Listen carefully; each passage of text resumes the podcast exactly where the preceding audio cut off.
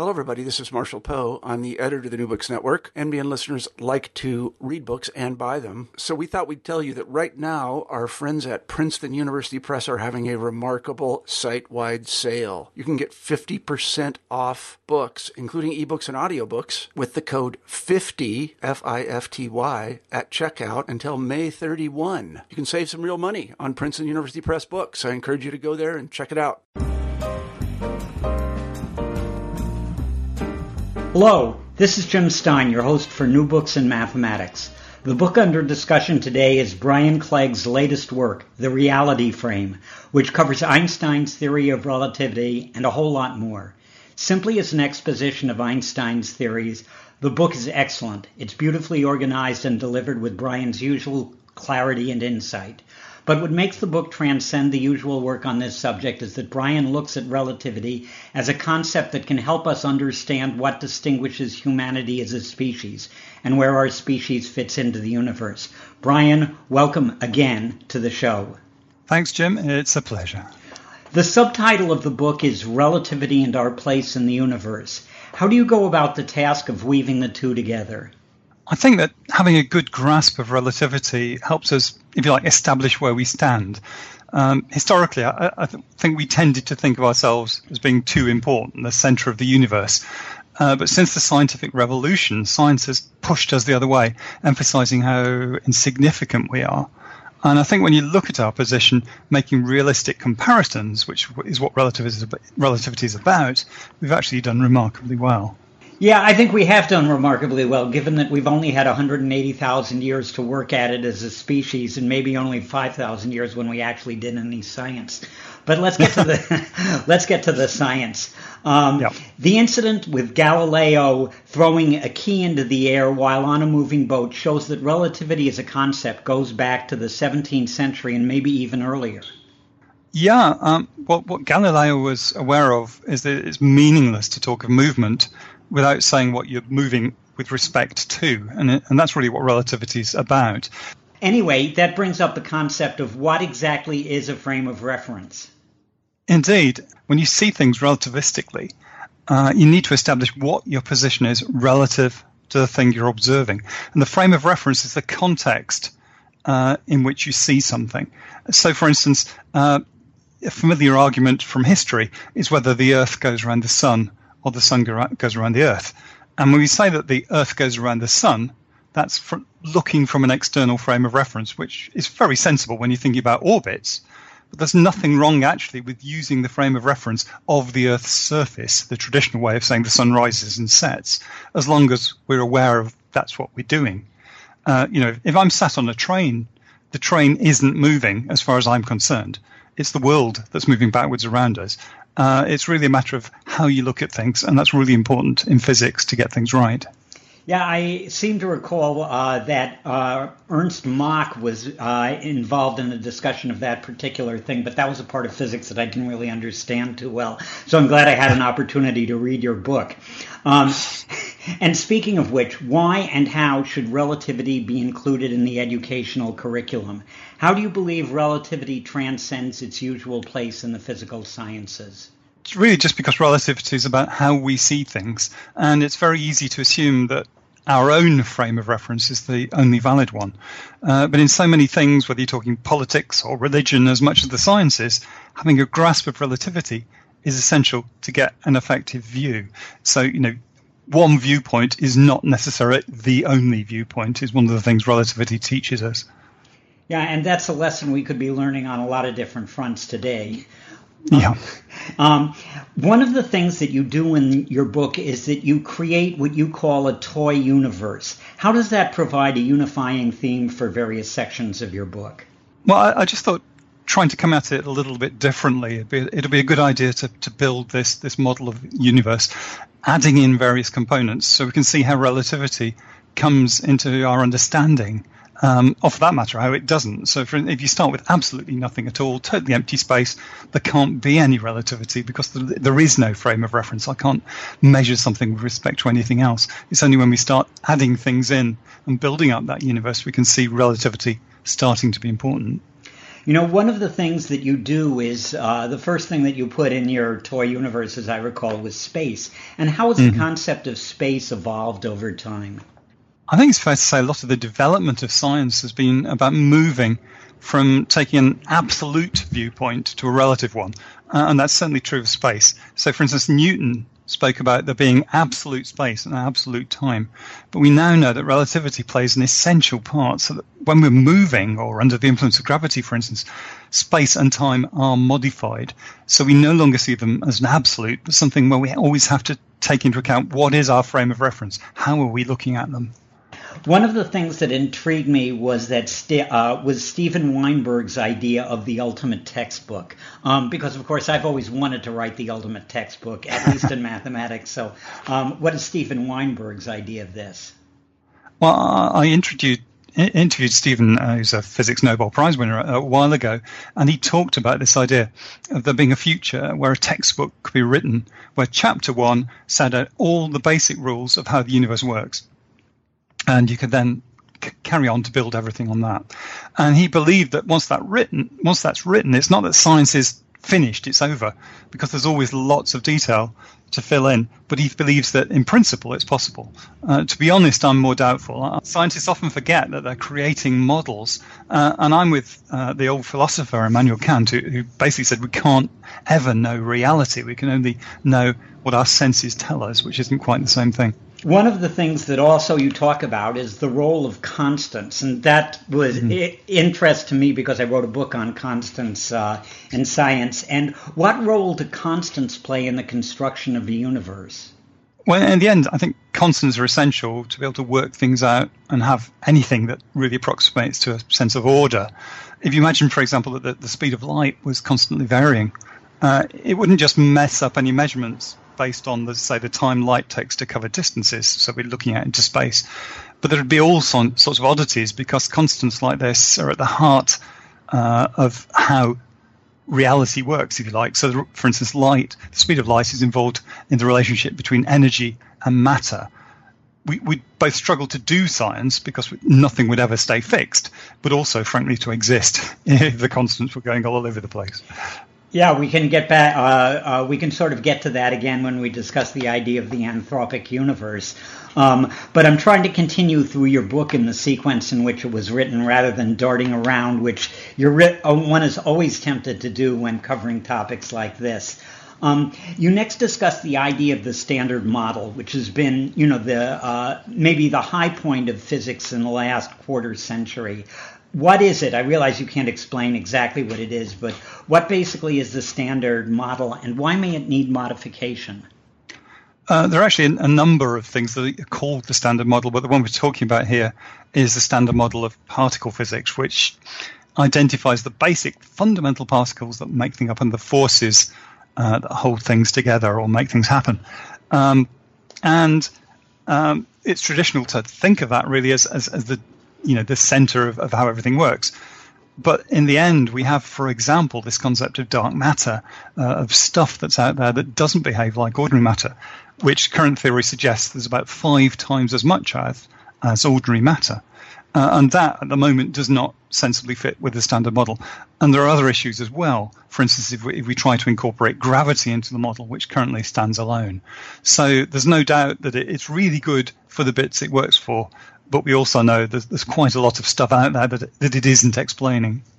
Yeah, one of the things that you did later on in your book is you gave one of my favorite examples from physics about when uh, Max Planck decided to study physics and he talked to a famous physicist of the time, and the physicist advised him to do something else, as basically everything was known except the values of the constants to one more decimal place. And I think one of the things that relativity does, and that you pointed out earlier in this talk, is it points out that there's so much that we don't know and mm-hmm. that uh, you know the quest of physics. I don't know whether Steven Weinberg's ultimate textbook will ever be written, but the, even then, as as you mentioned, the quest of science is not yet done by a long shot. Oh, oh, that's that's absolutely right. Uh, and you know, Philip von Jolly, the, this uh, physics professor, actually said to Max Planck he probably ought to play the piano professionally instead because he was a great pianist. Uh, but actually, uh, the fact is uh, that he was able to uh, totally transform physics. Uh, and this is going to happen again. We're certainly nowhere near that textbook yet. Yeah. Um, now let's get on to uh, something beyond space. What are the wave and particle theories of light, and how were they resolved? Well, uh, for a long time, there were good arguments for light being either a wave or a stream of particles. So Newton, for instance, uh, thought it was a stream of particles. The great thing about that is it can go across empty space because we know light comes to us uh, from the sun and the stars across empty space. Uh, and waves usually have to have something to wave in. You know, if you think waves in water, you take the water away, you can't have a wave left. Uh, and similarly, ordinary waves don't work in empty space. And on the other hand, light has some behaviors uh, like interference, where two, uh, two sources of light uh, interact with each other that behave just like the way waves do. Um, so there was theory suggesting that both were the possibility, and quantum physics emerging in the early 20th century established that light could behave as both, but not at the same time. But what we have to remember always is that these are models. Light is light.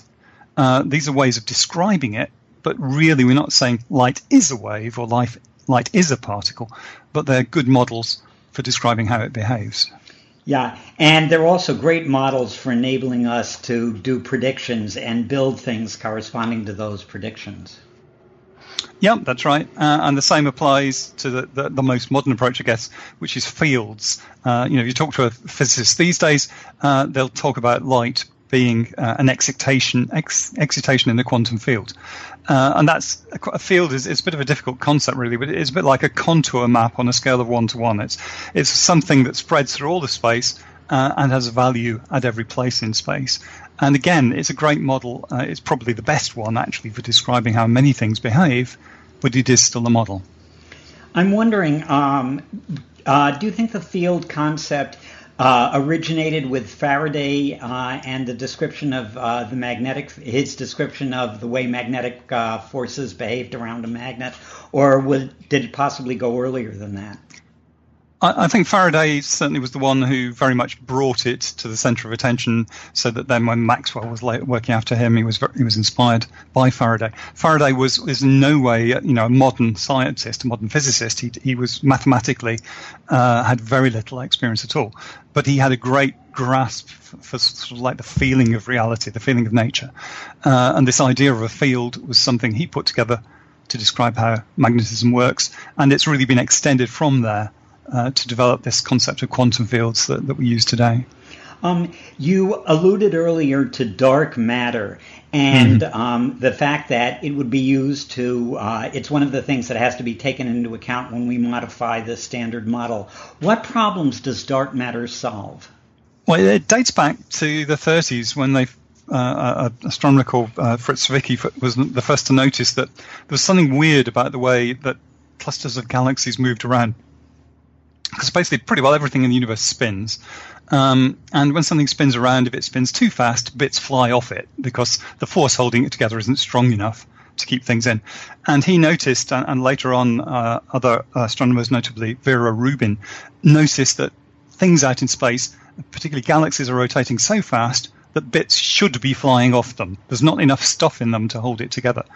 Uh, and so they conjectured that there was some extra stuff, some extra materials out there that's holding it together, something that's influenced by gravity but isn't affected by electromagnetism. So we can't see it, we can't touch it, but it has this gravitational effect that holds the galaxies together. And if it does exist, then, as I say, there's probably about five times as much of it out there as there is ordinary matter.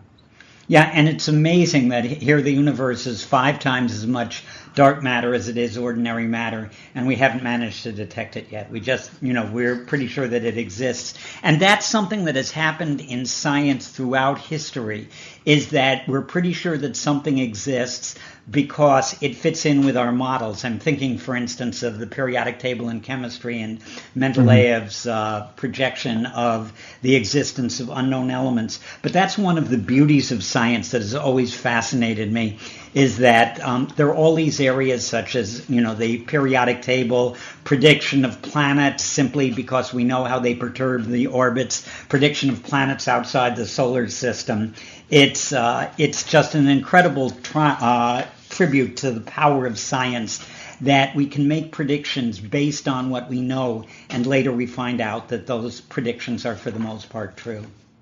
Yeah, absolutely. I mean, it's very much how science works, and what distinguishes is the scientific method from uh, some of the other ways of looking at the world is that if it's not making predictions that we can test, it probably isn't really science. Uh, and, that, and, that's really what science is about. Is looking at the world, developing a model of how it's working, making predictions from that, and seeing how it works out. You know, there was a great example in your book that I absolutely loved. Why hmm. can we sit on a chair when most of it is empty space? It, yeah, we don't really think about it because when you look at a chair, it looks solid, but actually, the vast majority of atoms is just empty space. Uh, and there is really no reason, were it not for this one effect, um, that you wouldn't just fall straight through a chair. Um, and the reason is electromagnetism. It's the same thing uh, that makes electricity and magnet- magnets work. But basically, there are electrically charged particles in the chair. There's electrically charged particles in you. They repel each other, uh, and so almost what you could say is you kind of float an, an, incredibly tiny distance above the chair. It's the chair repelling you rather than you actually physically sitting on it. I know, and we feel the chair, but uh, but I like that idea because you, ne- I, I'd never really heard it discussed precisely that way, but yes, we do float a frat, you know, some incredibly small fraction above it because of uh, the uh, the repulsion effect of the uh, electromagnetic field. And the next thing on the agenda that I think is very important is how time enters into your construction of the toy universe. What are some of the ways that we explain time? I think the important thing is to think about what it does for us. Time's one of those things that's really difficult to get your head around, uh, and that's been the case, you know, for centuries. Uh, but there's a couple of things I think we do do it with it. One obvious thing is is what we measure with clocks. Um, you could also say that, for instance, it's the thing that stops everything happening at once. Yeah, that's um, one of my favorite comments. yep. And an important way to look at it in terms of the practical way we use time is it's a kind of coordinate system we use it uh, with it uh, to identify events. So if I'm going to meet you, there's no point me, me saying to you, uh, you know, I'll meet you outside the town hall um, if I don't also specify a coordinate in time.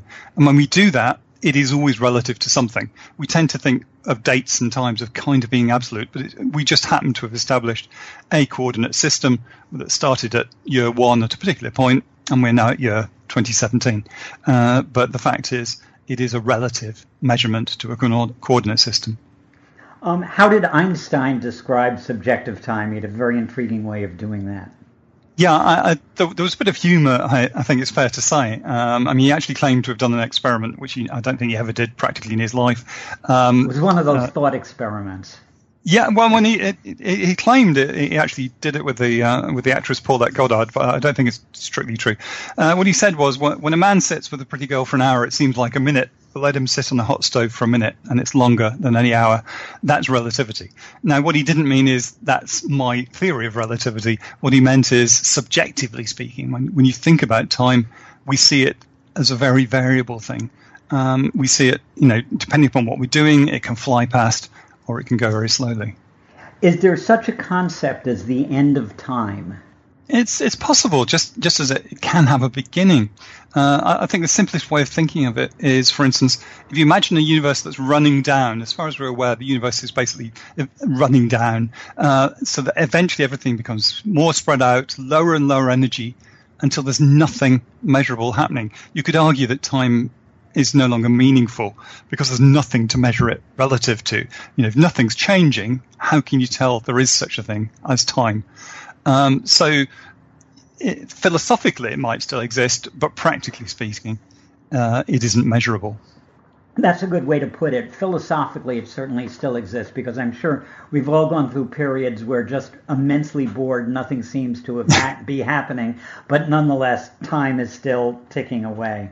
Um, one of the things that you get into next is one of the most mm. difficult experiments or ideas to understand, and that's the example of Newton's bucket. Yeah, he, he was using this to point out something odd about rotation in terms of relativity. His idea was to look at a bucket that's spinning round, the way the water sort of goes up to the edge. But I think in some ways it's easier to think of the way we get dizzy when we spin around it, which is a similar kind uh, of effect, but it's something we experience much more often than spinning buckets. Um, and the question then is, what is our frame of reference? What that we're spinning in? Because you get dizzy if you're in space spinning around just as much as you do on Earth. What are you spinning with respect to? It's not like moving through space. It's harder to say just what you're spinning with respect to. Uh, and some have suggested that, in fact, the Ernst Mach that you mentioned, uh, that it's the whole universe that you're spinning with respect to. And if you could stay still and spin the whole universe around you, you'd still get dizzy. Um, those Richard Feynman, the, the, great American physicist, pointed out, frankly, no one has a clue because nobody knows how to spin the whole universe around. Uh, but the fact is, it, it's a puzzle in some ways as to how we know we're spinning when we don't have an obvious frame of reference for measurement.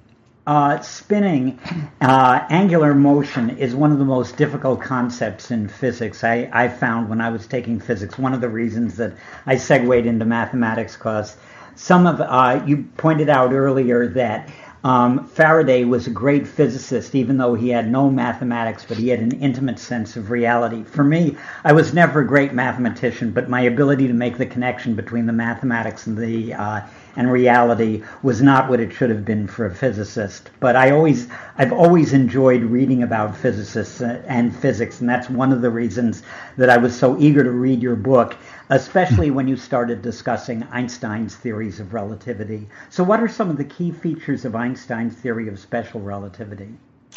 Well, um, uh, his special theory of relativity, because it's a theory that's special rather than the, the relativity, um, is essentially looking at uh, frames of reference where there isn't acceleration. So it's special in the case that it's limited. It's talking about a special case. Um, and what he discovered from putting together two very simple things. One, Newton's laws of motion, and secondly, uh, the discovery that light travels at the same speed, whatever rate you move with respect to it. Uh, when you put those two things together, he discovered some quite remarkable things. So that, for instance, if you see something that's moving, then from your viewpoint, its time slows down, uh, it squashes up in the direction it's moving in, and um, and also its mass increases. And these aren't just subjective things. This this is for real. So the you know the time literally is running slower. If you could see a clock on a fast moving spaceship, it would be running slower. Um, it's, it's not just an effect; it actually is happening. You know, one of the things that's sort of interesting is when you read science magazines, is you read how much uh, our ability to measure these things have has improved. And I remember in the early 1960s, or sometime in the 1960s, there was an experiment where they took two atomic clocks, put one on mm-hmm. a jet plane, sent it around the Earth, and kept the other one on the Earth. And that was confirmation of Einstein's theory. But it's also true, somebody once mentioned that if you're running, um, because your head is a little further away from uh, the center of the Earth, time is moving more slowly for your head than for your feet. And they've actually gotten measurements that pretty much confirm that, which just goes to show how incredibly accurate our ability to measure things has improved over the years. Uh, yeah, that's right. Uh, and another you know, obvious example is the GPS satellites, the, the satellite navigation satellites, uh, which have to be corrected. In fact, both for the special theory of relativity and the general theory of relativity, both of which have an effect on the passage of time because they're basically very accurate clocks that are sending out a time signal all the time. And if we didn't correct for relativity, uh, it's been estimated that you, your position would drift by a few miles a day. Uh, they would get that far out if they weren't corrected. Yeah, it's just, it, it, it's amazing. Um, one of uh, one of the things about the theory of relativity is that it introduces from some very bizarre situations, and one of them is the twins paradox. Um, could you explain the twins paradox and how it's resolved? Yeah, I mean, it, it really is the same thing as, as your atomic clocks, but done in a more dramatic way.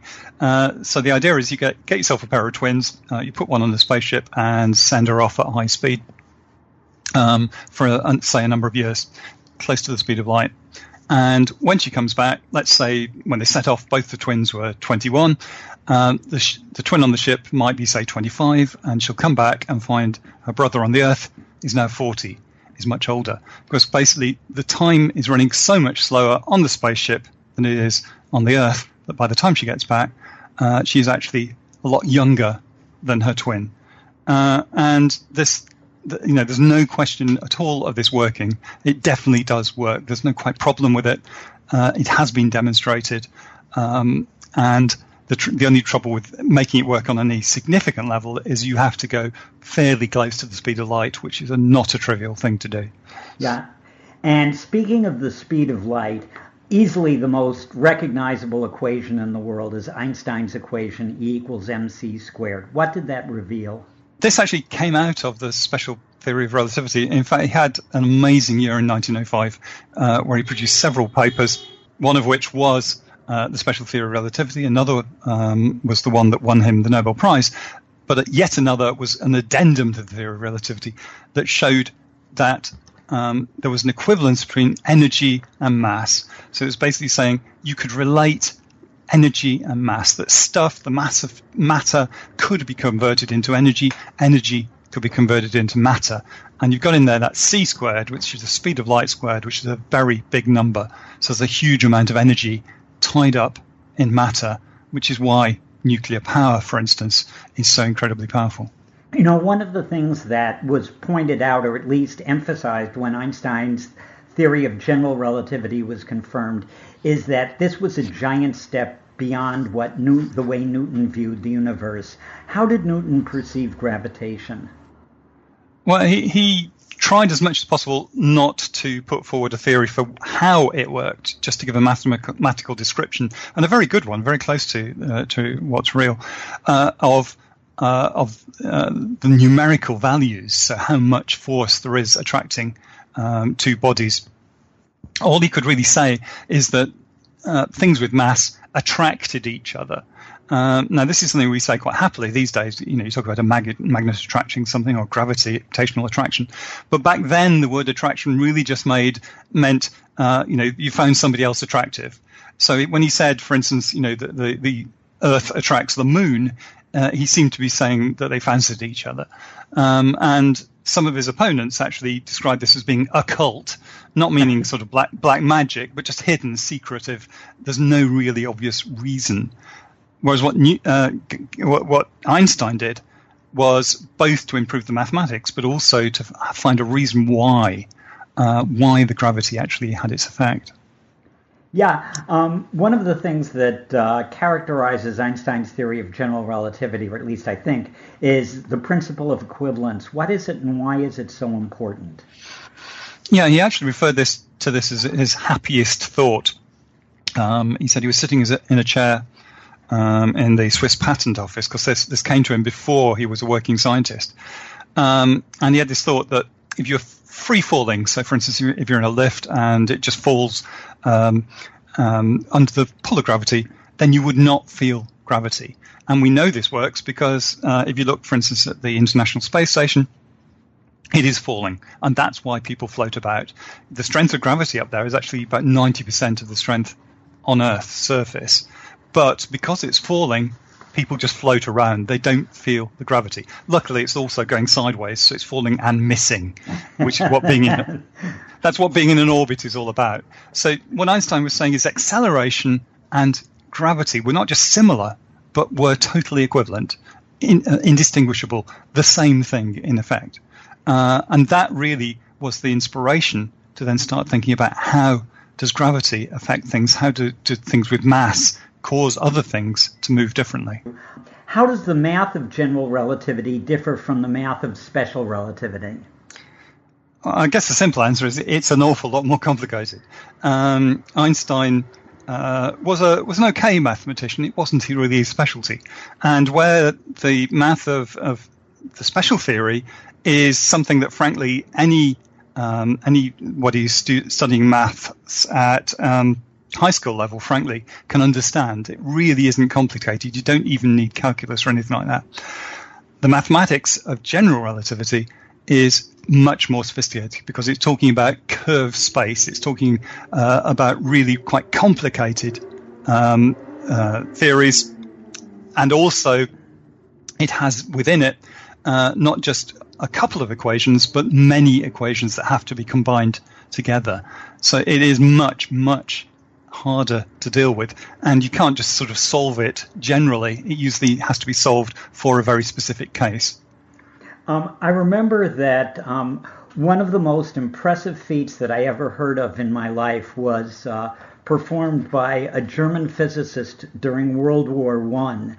Um, he got a copy of Einstein's theory of uh, general relativity, read it, and found a solution to it on the, while while he's uh, while he was on the battlefield, um, or at least involved in uh, taking part in World War One. And how you can do mathematics of complexity under those uh, circumstances is absolutely beyond me. That's right. Yeah, he was called Schwarzschild, uh, and essentially it was the um, he, he made the solution that would lead to the idea of black holes eventually, on, and it was pretty much on the battlefield indeed. Yeah, um, black holes are one of the ways that we test the theory of relativity. I think. Are there others? Uh, oh, absolutely. I mean, uh, the most recent uh, uh, and interesting one, I guess, is, is gravitational waves, um, where uh, there was a, quite a big, uh, I think, media coverage uh, when it was announced uh, in early 2016 uh, that the previous year they'd been detected. And this was something that Einstein predicted way back in 1916. Uh, um, although, funnily enough, a lot of the media coverage said that what had happened proved Einstein right. In some ways, it did because it was yet more confirmation of general relativity. Although, frankly, we were pretty certain about it already. But actually, in a way, it proved him wrong because he always said gravitational waves should exist, but we will never detect them because they are going to be so weak. Uh, and they are incredibly weak. It's an amazing bit of science that they did detect them. But what it makes us able to do is produce a breakthrough in astronomy, it, arguably the first big new way of observing the universe since telescopes. And it's given us already the first direct detection of black holes. Beforehand, we've only ever seen indirectly the things that black holes affect around them where this is directly detecting uh, a wave that's coming from a, a pair of black holes. Yeah, it's just amazing. We live in amazing times, no question about that. Um, what do you consider to be the essential steps in getting from your toy universe to one that contains us? Uh, well, I must admit, I didn't really intend to go all the way and build one for real. Uh, like like all models, it's very simplified. But I thought it was important to go beyond just the basic remit of physics because relativity doesn't stop there. And so I do go on to talk about how it influences life uh, and, and how our creativity as humanity has shaped our existence. And I remember when I was uh, when I was in high school, the Miller-Urey experiment took place, and it was a subject of uh, uh, media coverage for science back then because I, you know, we found out about it even while I was in high school. What was the Miller-Urey experiment, and what does it tell us about the origin of life? Well, in some ways, not not a lot because um, the ideas behind it have been partially uh, proved to be incorrect. But the idea was very interesting. What, what they tried to do was recreate uh, what things were like in, when life first formed on Earth. Uh, so we're talking uh, about putting in some uh, a chemical mix that they thought was the way the atmosphere was. That was one of the problems. It's actually they were wrong um, in the early days, and then sending electricity through it to simulate the stimulus of lightning. And what it did do is to produce some of, if you like, the building blocks of life, some simple organic materials uh, which are used to build the proteins, which is essential for life. Uh, but there's an awful long way to go from getting those little building blocks. It's a bit like sort of, you know, assembling a bag of screws and shaking it about and, and hoping you're going to get a car out of it. It's not going to happen. uh, you need a little bit more going on. nice way to put it. Um, one of the great conflicts that you would have thought would have been resolved by now, but hasn't been, at least in the United States and probably throughout other areas of the world is the eventual resolution between the theories of evolution and of intelligent design. This is one of the ways in which your book differs from standard theories of relativity. You discuss topics that are controversial and topics that deal with things just beyond the basic uh, science that Einstein created. So, what do you see as the eventual resolution between these two theories? Well, one of the reasons I have to bring it in is partly because I'm talking about life, but also because evolution is a very um, relativistic theory. It's all about how we are relative to our environment. And frankly, it's so beautifully simple and impossible to avoid that I think the only strange thing about evolution is that it wasn't discovered 2,000 years ago. Um, it just is, in the end, is a very simple, straightforward thing that if you can change, if you can pass that change on um, to your offspring, and you can be affected by your environment, then the chances are over time you're going to be, uh, become a species that is better in that particular environment. Um, and frankly, from a scientific viewpoint, I don't think there is any conflict. The fact is, evolution is totally accepted. Uh, intelligent design is really a way of trying to pick at the edges of evolution, uh, to try to find things that are difficult to explain. Uh, and the fact is, evolution, you know, explains a lot of things. It's not going to explain everything. There are various other things that add in to the way um, that living things have developed. Um, it's not just about literally uh, natural selection. Um, the fact is, uh, though, that evolution is absolutely solid scientifically. Intelligent design is as yet, as far as I can see, unnecessary. Yeah, I think it's unnecessary too, and I think that's the viewpoint of most people who are scientists. Even you know, even scientists. I know a number of scientists who are deeply religious. Many scientists have been throughout uh, uh, uh, throughout history, and they don't see they don't necessarily see a conflict. I think that. Uh, um, between being religious and uh, and holding such things as the theories of evolution as as established science, one of the things that you did um, in your book is you spent a lot of time on two very fascinating topics creativity and innovation. What role do creativity and innovation play in determining man's place in the universe? I think they're absolutely essential because the way we as humans uh, are fundamentally different, I'd suggest, is that we actively change our frame of reference. So we change our environment rather than allowing it to change us. And, and creativity and innovation, they're, they're a way of looking at things differently. We actually have to change our frame of reference to see things differently and as a result, do something in a different way. So evolution relies effectively on us being changed by our environment. What creativity and innovation allows us to do is change the environment so we're in the driving seat. So it totally changes the way we look at things and how things develop. Um, is there a difference between creativity and innovation? And to be honest, the, the words are quite often used interchangeably. Uh, I think it can be quite convenient to think of creativity as coming up with ideas and innovation being about making those ideas work in some practical sense. Uh, that, that's quite a useful distinction, but, but in the end, it's all uh, about seeing things differently and as a result, make something happen. Yeah, I, boy, I'll tell you. In you've just described science and technology in about seven words: seeing things differently and making things happen. That what role does communication play in creativity and innovation? I think the important thing to think about is that, on the whole, uh, it's an individual who comes up with an idea. Uh, but unless that idea is shared, and unless it's built on, nothing is going to happen. So communication really is the key for getting from that basic creativity to innovation, to things happening, and to science. And I'd say that's one of the reasons why writing has been so hugely influential because it's a way of transcending time and space. Uh, you know, you can do some work now, and in 500 years' time, somebody can take your maths or take your science and make use of it because of writing. And of course, we now extend that to the internet and all that kind of stuff. But the fact is, communication is key to making use of creativity.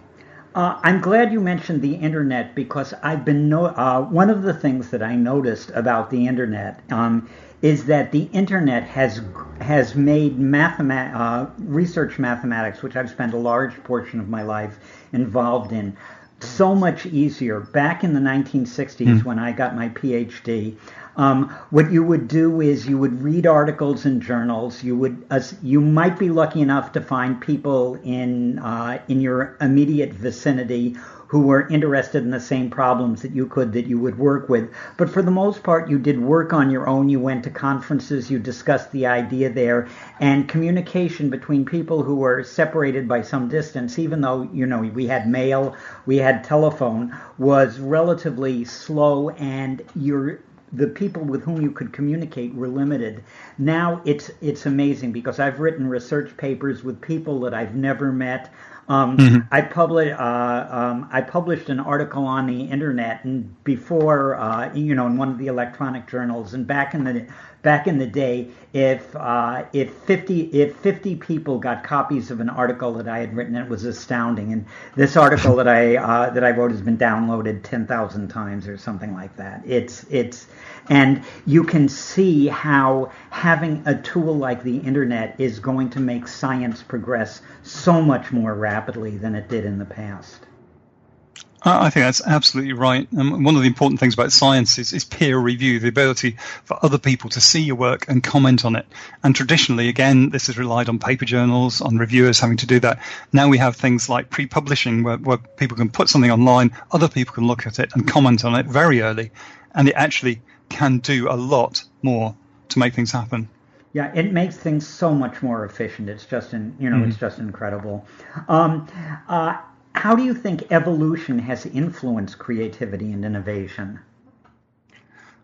I think what's interesting uh, is that if you compare human beings to chimpanzees, that the chimps have evolved more, evolved more in the last hundred years, hundred thousand years rather than we have. But our creativity has allowed us to to produce a kind of super evolution. So, for instance, animals might take millions of years to evolve the ability to fly, uh, but we only took a few thousand years of, of, knowledge, if you like, to innovate enough to make airplanes. Um, that you know, evolution um, itself, in some ways, it has become less important because of creativity and innovation, uh, but it is still going on, of course. Yeah, um, and now we're starting to reach the end of your book, and it did introduce some things that I'd never heard of. For instance, one was the British experiment involving summer time. That's not summertime. There's a space between summer and time for those who are listening. And how does it help explain one of the dilemmas faced by rationality? Yeah, I mean, it was quite interesting. It was back in 1968. Um, and the British government experimented with keeping daylight saving all the year round. Um, and it actually significantly reduced road casualties uh, because it was light more of the time when people were typically driving. But it was the experiment was scrapped before it was finished because although it had an obvious benefit, um, there were some people who were injured as a result of it because it was darker in the mornings. And so the choice was between the actual people who got injured and killed and many more theoretical people who are being saved. Now, rationally speaking, uh, you know, if you're in Mr. Spock mode, you go for the theoretical people who are being saved because a lot more people are not going to be hurt. But the fact is, the way we deal with things as human beings isn't, isn't always rational. Uh, and from a, if you like, a political frame of reference, it was more important that the individuals who actually had been hurt as a result of it were were uh, you know made to feel that the government was doing something about it, and they stopped the experiment. Yeah, they vote. yeah, yeah, absolutely. yeah, um, and I alluded to this earlier, um, but it's a very important idea. What is the anthropic principle? It's a strange sort of argument. Um, it, but what it basically says is, um, you know, we wouldn't be here if the universe wasn't the way it is for us to be here and see it. And it has to be the way it is because if it wasn't, we wouldn't be here. Um, and so, for instance, there, there, are various aspects of the universe, uh, like the speed of light, like various other constants. They're, they're only a little bit different. The fact is that the universe wouldn't have worked in the way that it has. We probably would not exist. Uh, and what the anthropic principle says is, but they have to be like that because if they didn't, we wouldn't be here to observe them. Uh, and at that simple level, it's, it's not too bad, but it can be dangerous if you then try to build a structure of logic on it that says, um, you know, we ought to uh, adopt this particular scientific approach, this particular theory, because um, of the anthropic principle. It, it's, it's pretty dangerous on the whole to, to build on it scientifically. Yeah, I have to bring in here one of my absolute favorite examples in this area. It's the efficiency of hydrogen fusion. Hydrogen mm-hmm. fusion, which powers the stars, if it were 15% more efficient, what would happen is that it would all the hydrogen would convert to helium much too quickly. We'd have no water, and therefore there would be no life. And if it were 15% less efficient, we'd never evolve beyond stars being big glowing balls of hydrogen. And it's just incredible when you look at the way the universe is, how many situations like that actually occur with the various constants that we discussed earlier. And mm-hmm. I like the explanation. Um, I it, the one that's most philosophically satisfying to me is the idea of the multiverse. Is that is that there's a huge multiverse out there, and all these various combinations are being tried in all the different compartments of the universe. And here we are in one in which the efficiency of hydrogen fusion is what it is, and so we're here. But there are a whole bunch of empty universes out there. Yeah, that's right. I mean, I, I, I must admit, I, I have mixed feelings about it. From my viewpoint, um, it some ways it feels just a little bit unlikely in terms of uh, Occam's razor. You know, the, the, the yeah. Um, but on the other hand, some aspects of, the uh, of there being a multiverse do make some kind of sense. That yes, it may be there are other bits of the universe or the, the whole multiverse where the laws of nature are different, and there obviously we couldn't exist. We have to be in the bits uh, where it is okay. So it's interesting, but it's not something you can ever test. That's the thing. I think. So in, in a sense, it's not. It. Totally correct. okay, you know the dangers of saying it's not something we can ever test. That's happened yeah. in science a number of times before, and normally predictions like that, uh, that you live to regret them. But we won't hold yeah. you to it. Uh, why is the statement everything is relative not the same thing as everything has equal value?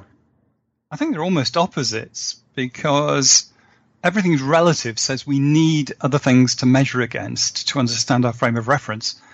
Uh, it certainly doesn't mean anything goes, and it's not sort of vague and waffly. It's precise. It's about measurement. Uh, if we didn't have relativity, you couldn't assign anything, arguably, or many things, a value. However, that says nothing about you know everything has to be okay. Um, the fact is, in science, we often can disprove things, um, and the fact is uh, that many of the ideas uh, that perhaps use slightly fluffy ideas around relativity or quantum theory or whatever, they're just using the words. They're not really looking at how science works and doing something in a scientific way. Yeah, I hate it when that happens, and I'm sure you do too. Um, I'd like to conclude with what is probably an extremely important question that you don't see asked or attempts to answer in books like this, and I think it's an incredibly important one. What dangers does science present, and what dangers does it face? I think science likes to present itself as being neutral uh, and, and almost absolute, but we do have to be aware of the consequences of using science and technology. Um, and it's a balance. I think climate change is a good example where we've been late in thinking through the implications of our scientific progress and the technology we've developed. Um, but at a time like now, when, when rationality is often being challenged with, if you like, alternative truths, uh, I think we need to stand up for the importance of the scientific viewpoint because science has brought us a huge way forward in terms of health and well-being and appreciation of the universe and we need to treasure that and protect it from those who I don't know think the opinion of a celebrity, say, has more weight than scientific evidence. Uh, and in the end, relativity is at the heart of that understanding. So yes, science has to be aware, and scientists have to be aware of the implications of what they're doing. And I think we're getting better of at that uh, than used to be the case. Uh, but equally so that you know the fact that it sometimes can have negative implications shouldn't be allowed to outweigh all the incredible benefits we've had from it. Um, Brian, you expressed that beautifully, and I agree with you 100%. Um, I think, you know, in, uh, you know, when the history of our species is written, uh, there are going to be some achievements that uh, we're going to be really proud of. And I think our uh, I think among our proudest achievements are the discoveries of the way the universe works and how to um, use the way the universe works in order to enrich our own lives. Indeed, uh, I think that's so true, uh, and in, that's really, in some ways, what drove me to write this book in the first place. Is, is trying to present that picture. Well, it's a you know it's a lovely book. It's a lovely book on several different levels, um, and I hope our listeners will go out and buy it and read it. Um, and I usually conclude these interviews by asking how um, how listeners can get in touch with you if they should so desire. Simplest way is to go to my website, which is Brian. Uh, sorry, it's Brian Clegg, B R I A N C L E G G dot net brianclegg.net, and you'll find all the information you need there. Okay, and do you have any projects on the horizon? There, there's always something. Uh, if I, I, literally this week, I will be sending into the publisher uh, a short book on gravitational waves, the, the topic we mentioned earlier, because it is just a fascinating subject. Okay, it is a fascinating subject, and you'd better have something about Stein 21, 2051b in there. put it in if it isn't there. Put it in. yeah, well, it's it's referred to indirectly, shall we say? Oh, okay. Brian, it's been a pleasure. Okay, thank you very much. And thank you. Take care.